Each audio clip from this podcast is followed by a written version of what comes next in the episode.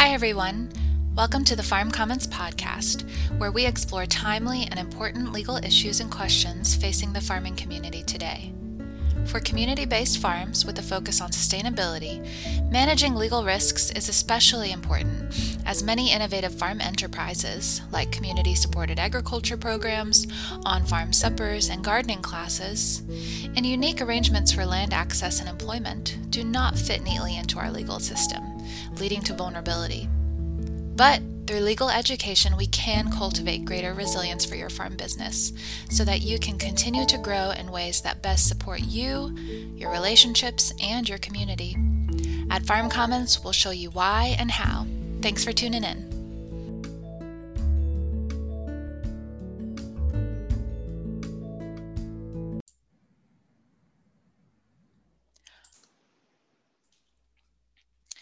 Hi, everyone. Welcome back to the Farm Commons podcast.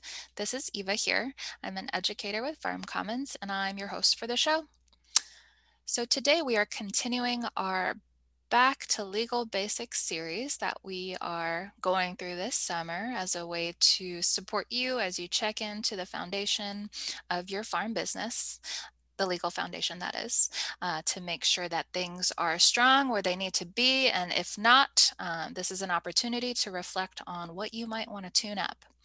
So today we are going to be covering the topic of farm couples and how to manage the stress that can come with farming with a romantic partner on the farm um, and I'm pausing here because I'm realizing, you know, farm couples can also mean best friends farming together, really anyone in a close relationship together on the farm running the business, but especially folks who are in a romantic relationship together um, because stress can build up between partners and communication can get lost in the literal weeds as folks are trying to figure stuff out um, because many times farming lifestyle is shared by the entire family.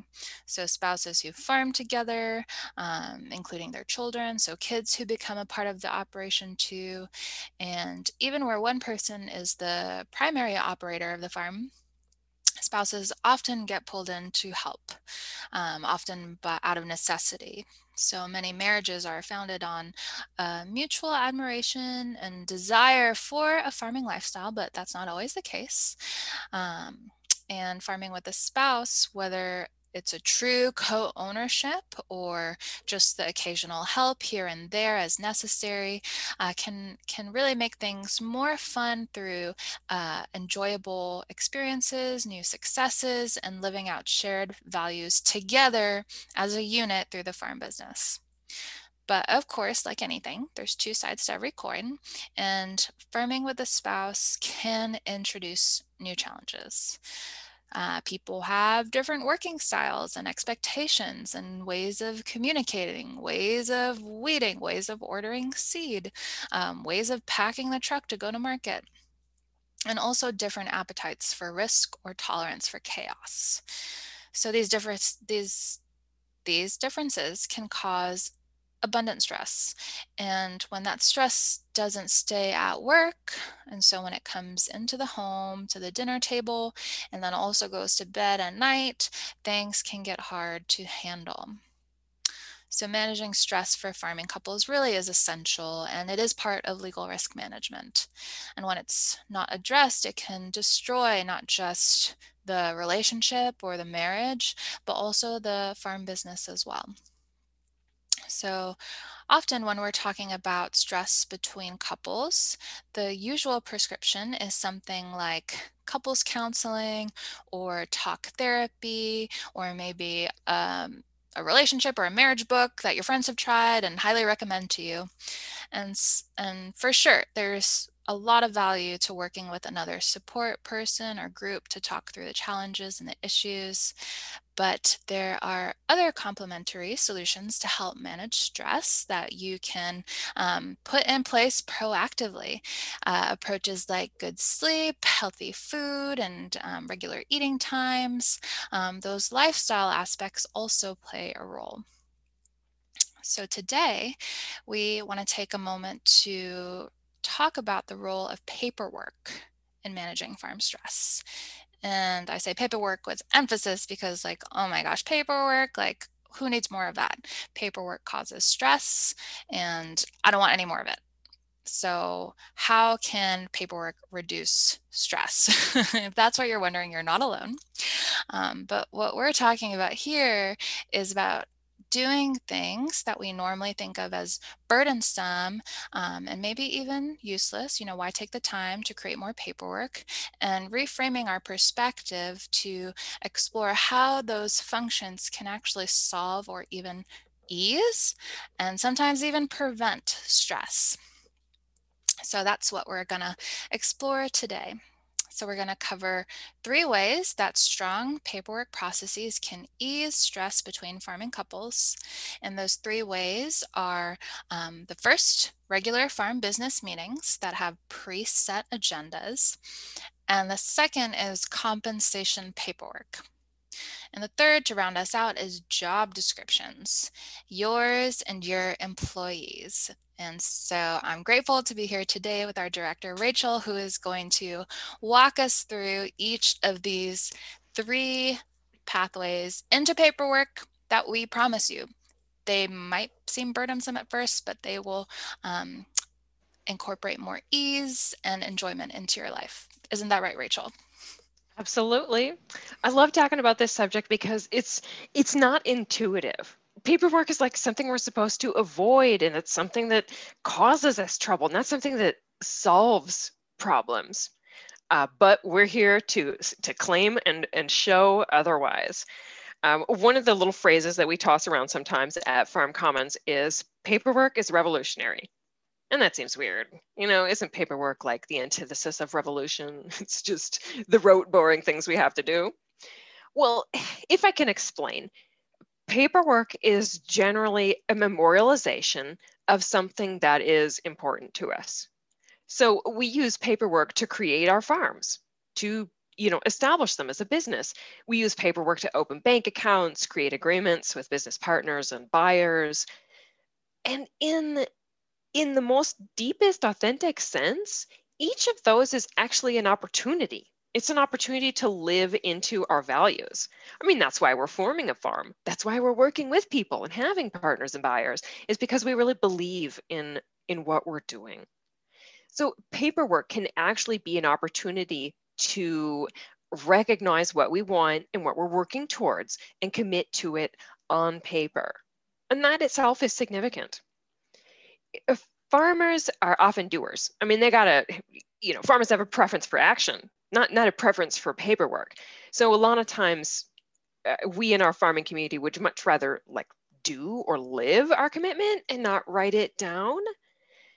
But it's worth taking this moment of pause to say, look, that's, you know, living and doing our commitments are great, but there is special power in writing things down that is actually sometimes what helps us live and do our values. It gives those things strength. So I do see paperwork as an opportunity really to create the world that we want to see. And I think it's also a really valuable and underutilized tool to help us build the kind of marriage and family life that we uh, that we also want. Um, and we're talking about this whether it's a legal marriage or you know any other type of commitment that um, you know people make to each other. So we're uh, where we do say marriage know that we are thinking more inclusively just using a little shortcut. So let me dive into our first key key way in which paperwork can actually reduce stress for farm couples. Now that's farm business meetings where you've got preset agendas so, you know, we're no stranger to meetings. Many farm couples already have a system of more annual style meetings and decision makings. Like, you know, folks might set out a production plan each year. We might discuss our marketing plan and agree on a budget. You know, we get that stuff firmed up before the next production cycle is underway.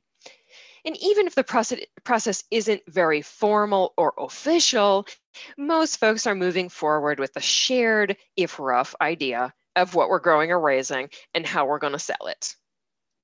Now, as an aside, of course, if you're thinking, oh, but wait, I, I don't have a rough idea with my partner about what we're growing or raising, hey, you got your first action step right there. You can get on the same page about that rough idea. And when you've gotten that far, come back to us for a little bit more of these advanced tips that we are going to get into. So most folks will be on that rough, same basic page about production with their farming partner. But Eva, you and I know how it goes. It's it goes like this at Farm Commons too, actually. It's not just farming. One month into the best laid plans and it's all like off the rails. You know the weather has has made other decisions. Market conditions have changed. You know the budget is nothing but an illusion anymore.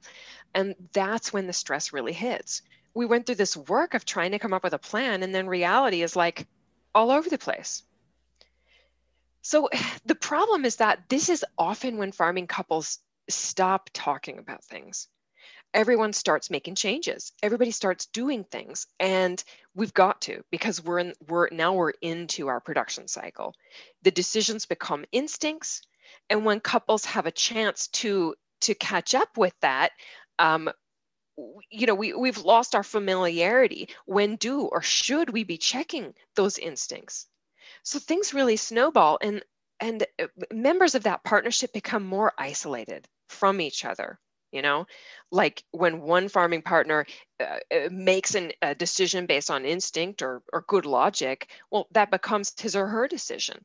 And then i i don't know what what he or she is doing so i'm not even really sure how to help out. So i feel isolated because i can't help. They feel isolated because i'm not helping.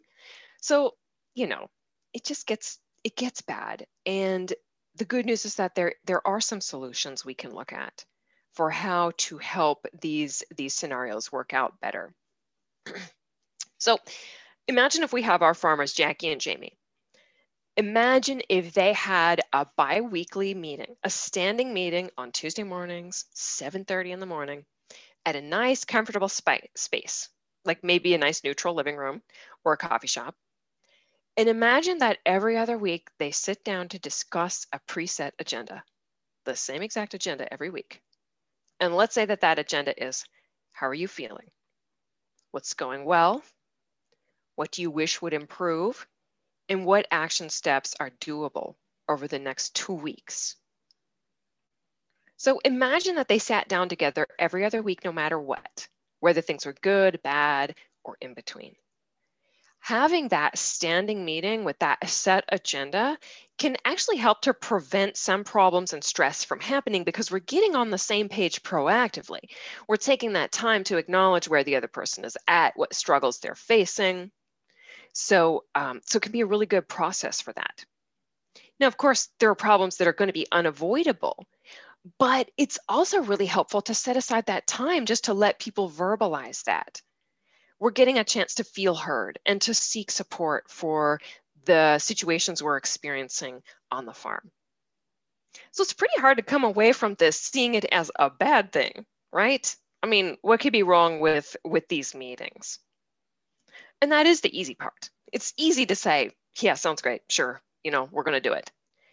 But it's a lot harder to actually do these things. And that's the key part for paperwork. That's really where paperwork can step in to help us commit to our goals and live out our real values. So, what we can do is we can actually put a legal twist on this idea of a meeting. Farming couples can show, show that they have a really deep and authentic commitment to this communication through legal documents you've probably heard of a little something called the operating agreement. And if you haven't, that's a governance document for an LLC. The very first one of these that I ever helped draft, I was a very baby attorney, probably hadn't been doing things for more than like two months. and I worked with this uh, wonderful, um, and they were friends um, who worked closely together, uh, this wonderful partnership. They wrote into the operating agreement a provision that they would meet every other week to discuss financial reports. And they were going to commit to doing to do that year round no matter what. Now as a young attorney i was like whoa okay that's a little intense for the operating agreement. You know you don't actually have to write in tuesdays at 9 a.m but they did because it was it, was really important to them um, and it required a serious demonstration of commitment And they limited their meeting to just discussing financial reports. None of that, you know, squishy stuff about feelings and um, and and worries and concerns. Uh, but it was to me that was a really um, powerful thing for for them to do and to set aside that time um, as really important to discuss.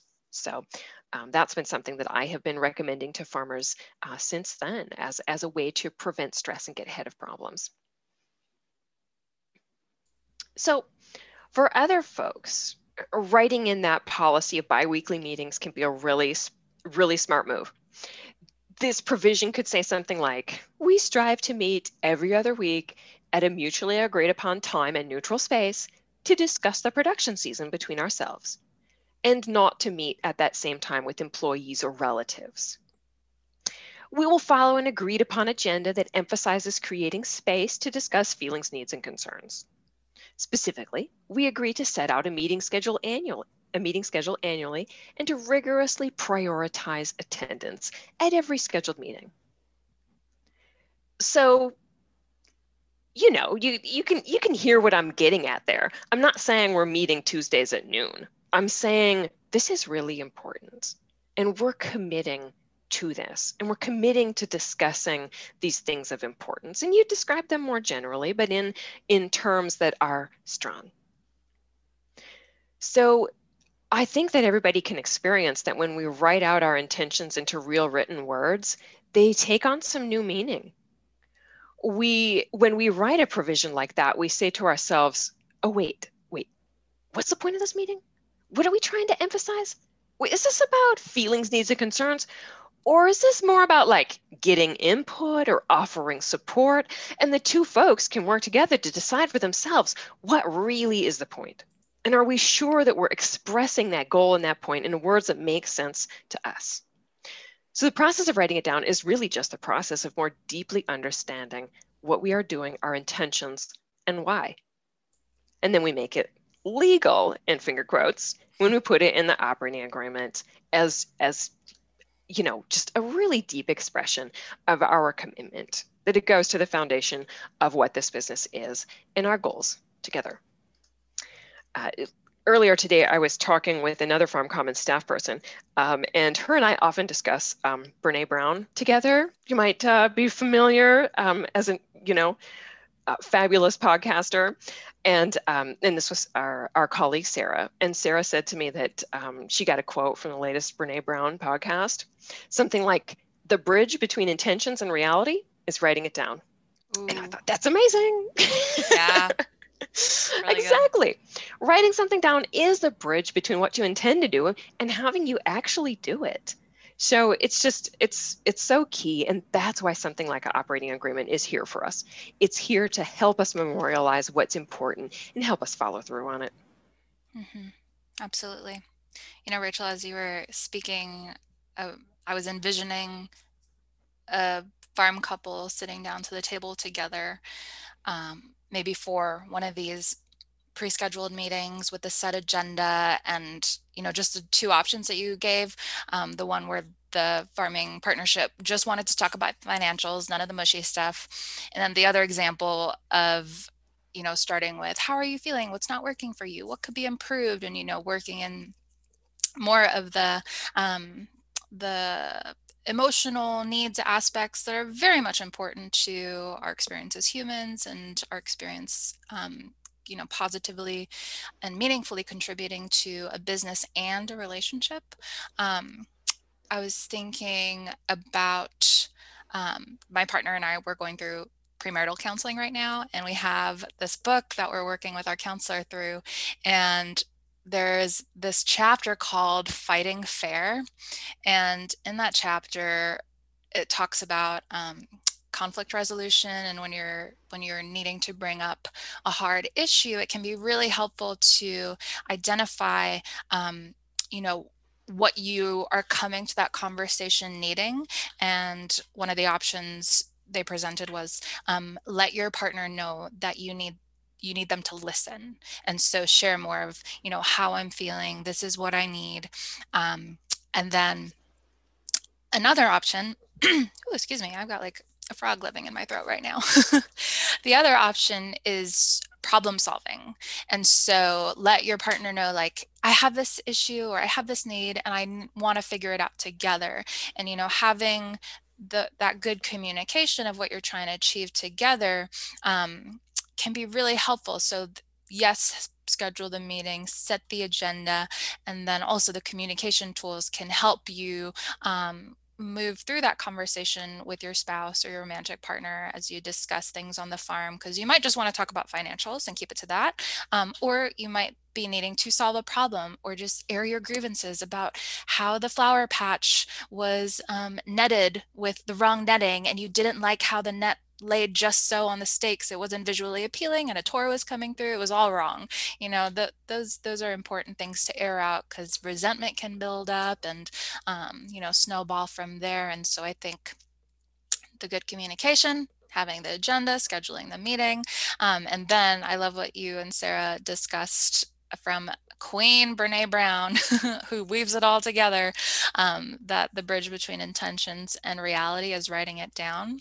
Because um, my partner and I also have a notebook that we found uh, you know one of those cute notebooks that have quotes on them and it says master plan and whenever we're serious about something whether it's buying a home or um, you know opening up a new bank account you know all of these things that people in business do together as well um, we write down our intentions in that master plan book and that that really helps hold us to what we said we were going to set out to do together. Awesome. I like it. I like it. But at this point i think we do need to we need to shift a little bit away from um, the squishy feelings and we do need to talk about money.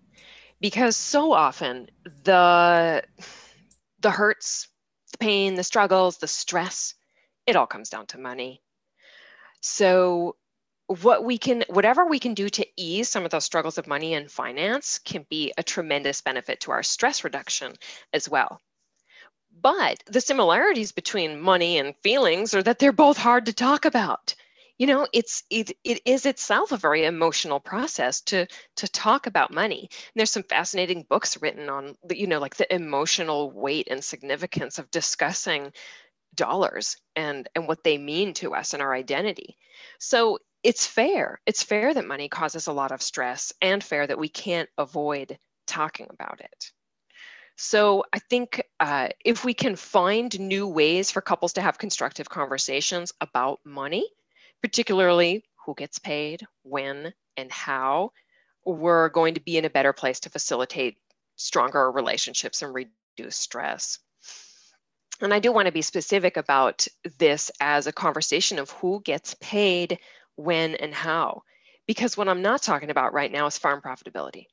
Sure, a lot of couples work together to make sure that the farm is profitable. But just because the farm is profitable doesn't mean that I have money to buy things that I want.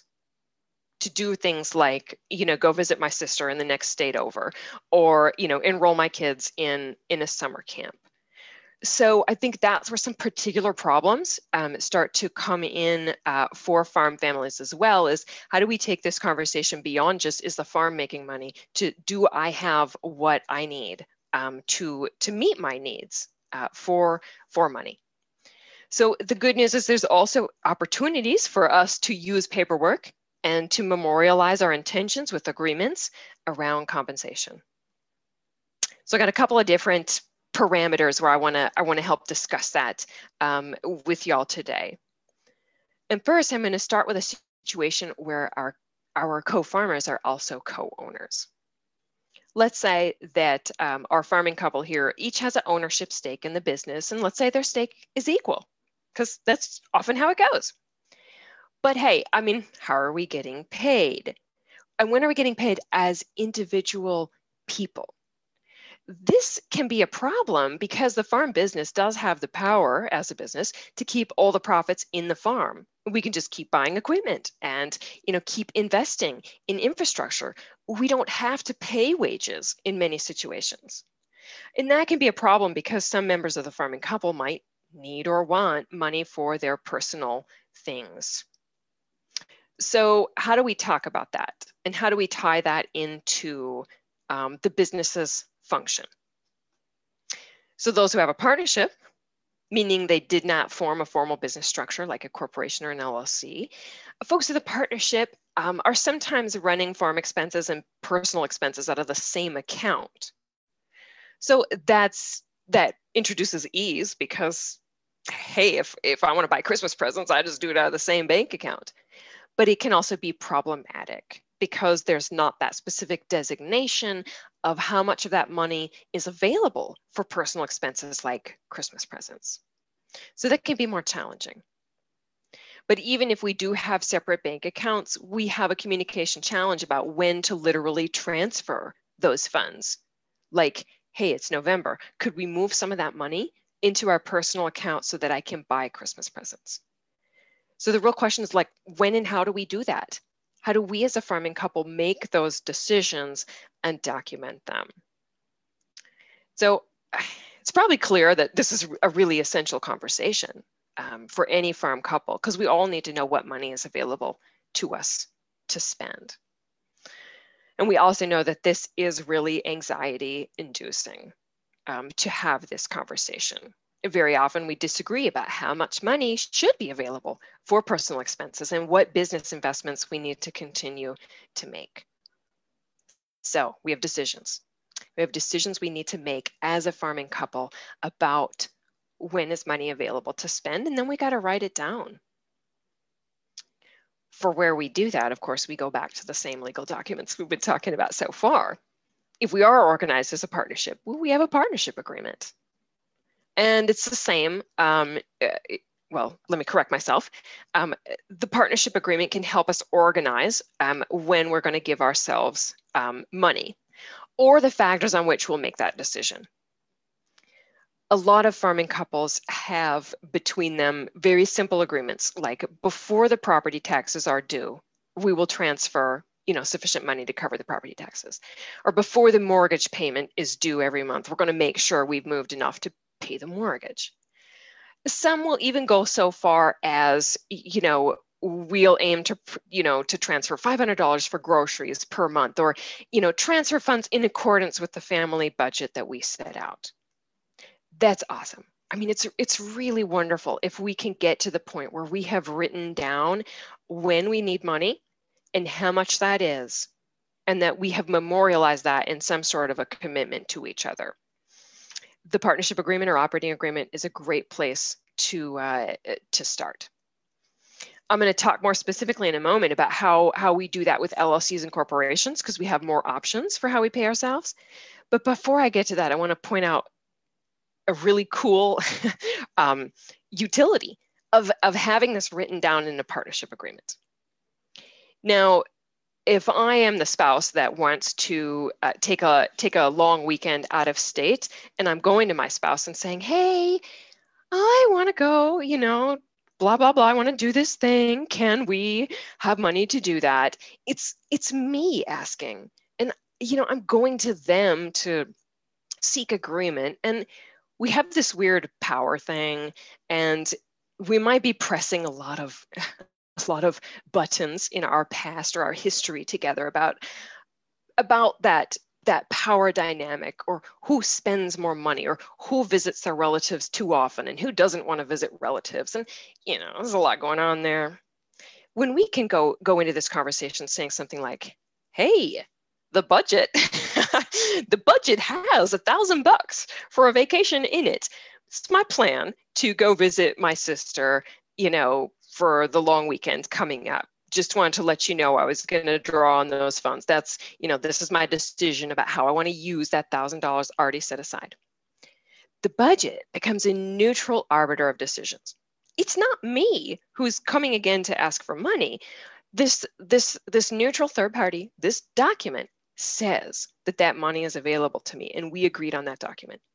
So it can help externalize what can be emotional decisions and give us that, um, that other place to turn to say, look, you know, this is a cool decision. We talked about it before. I'm just letting you know I'm going to go forward on that. So can help take some of that emotion out. But let me get back to our LLCs and corporations I want to make sure I, I stress that we can structure payment in a couple of different ways. Guarantee payments and owner draws are two ways that folks who have LLC specifically get themselves paid. An owner's draw is usually something that an individual can do for themselves. So either spouse can make an owner's draw, but it requires that they have accumulated equity. So that means that the farm is or has been profitable. And that is not always the case particularly if that, um, uh, that revenue has been kept in the business and spent on business expenses. So where we need money um, for our personal expenses, um, but the farm isn't profitable, we need some sort of guaranteed payment set up. And a guaranteed payment is a provision that allows us to have money from the business, even if it's not profitable. But guaranteed payments because um, they can cause a loss have to be agreed upon and they need to be agreed upon in the operating agreement. And that should lay out when how much when you know when are these guaranteed payments made. So super important to to have that discussion and make sure that even if the farm isn't profitable we can still take care of our basic needs so this isn't meant to be advice on how to pay yourself. You know, it really is about stress reduction and the opportunity to use these decisions and these documents to reduce stress. So um, some folks get a salary, particularly those who have corporations. But even if you are set up as giving yourself a salary, you usually are planning for dividends and owner draws in addition to that. So co-owners are going to want to work together to make sure, and usually in consultation with an accountant, um, to to uh, to make good decisions about that. An accountant is another nice neutral third party arbiter that you can tie in to say, look, now is a good time um, for you know an owner's draw. Now is a good you know guarantee payments are advisable. So think about those resources and who you can pull together to help you come up with a good decision about how to structure uh, payments. The last thing I want to mention on this subject is that sometimes we have a spouse that is not an owner.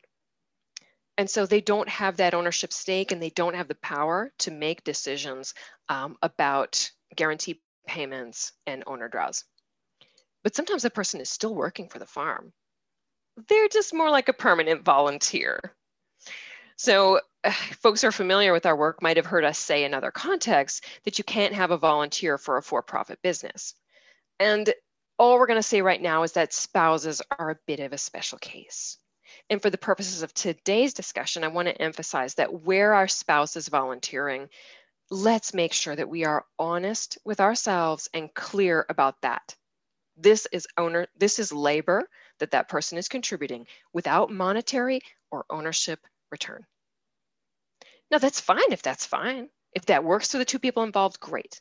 But let's acknowledge that on a regular basis because we should be reminded of the selfless contribution that that individual is making. It's good for the relationship. We all know resentment can be a real romance killer. So, um, acknowledging that they are actually volunteering for us day in and day out um, is a good a good exercise so that's what I got for you on um, on managing compensation. Uh, to close us out, though, there is something in between owner and volunteer, of course, and that's employee. I'll admit, especially as the director of a nonprofit organization, sometimes it sounds amazing to just be an employee. You know, you do an hour's worth of work and somebody pays you for it, and you don't have all the responsibility and not all the decisions. This is imminently possible with farming couples it's not common for one member of the spousal unit to be an employee, but I'm not sure why. Folks can and do work for their spouses sometimes. And it can be an amazing way to create clarity and realms of authority uh, it, when it comes to jobs. It can it can be really the best way for some farming couples. Yeah, you're right, Rachel. I don't know of any farm businesses that are close to me like i'm aware of how their business is structured where um, one spouse or romantic partner is employing the other. But um, if y'all tuned into our first episode in this series, Farming with Family Getting In and Getting Out, I had shared how in my previous relationship, we ran a farm as um, member owners, equal member owners of an LLC. And it would have been great to have one of us employed by the other. So, um, grateful for your plug to say it's it can be a, a more stress-free um, option. But in terms of roles and responsibilities and figuring out who's doing what, um, our third point here can be really helpful um, in, in managing and reducing stress, and that is the job description. Um, so, Rachel, what what do you got on job descriptions? Yeah, job descriptions are are so essential to a good working relationship. Now, you know, you can probably already assume that when you're hiring an employee, um, you know, that's that's dare we say off the street that's not your spouse but it's especially and even more important when they are your spouse. You know if you want something done your way you got to be able to explain clearly and consistently what your way is and even better that you that you document that. Sometimes we assume that just because we know how that person makes a ham sandwich that we know how that person wants their tomatoes trellised and that's not the case. So come up with clear job descriptions um, and have clear like task manuals and instructions for how you want things done and you're going to give other people the power to do it that way. If they're working for you they want to they want to do it that way or they want to do it your way and that's that's just as true when this person is our spouse as when they are a more distant employee. Let me pull in another Brené Brown quote. Clear is kind and kind is clear. So write it down Clarity comes from writing it down, and that's the memorialization. Document those expectations, how things should be done, and uh, and we're going to have an easier an easier life together. So, and and uh, you know, being clear with expectations and job descriptions isn't just about like wage earning employment with our spouse. This is also about being co-owners oftentimes we do have farming couples have very clear realms of authority like I raise the cattle, but you market the beef. You know, it's still extremely important that I be able to document how we sort animals so that you can help me without me yelling at you. And same with how we set up at the farmer's market. Your partner wants to know how to set things up so that they don't get yelled at either. Nobody wants stress. So clear is kind, kind is clear. Job descriptions, task manuals, all that good stuff those ones are a little less legal, I'll say, than operating agreements and you know ownership percentages and guarantee payments. That stuff's a little more legal in the finger quotes because they those things can be enforced. Job descriptions and task manuals, you know, they can't be enforced, but they are still really important paperwork to help us lead our best lives together on the farm together.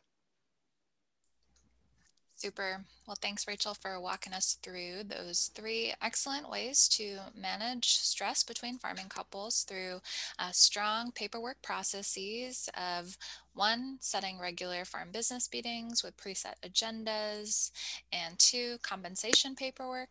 And then three, job descriptions, yours and your employees who, you know, after listening to this episode, maybe your spouse, um, you know, not too long from now. So thanks so much for sharing those tips. And we hope you all have gleaned some good inspiration to um, check into the foundation of your farm business specific to your relationship within the farm business.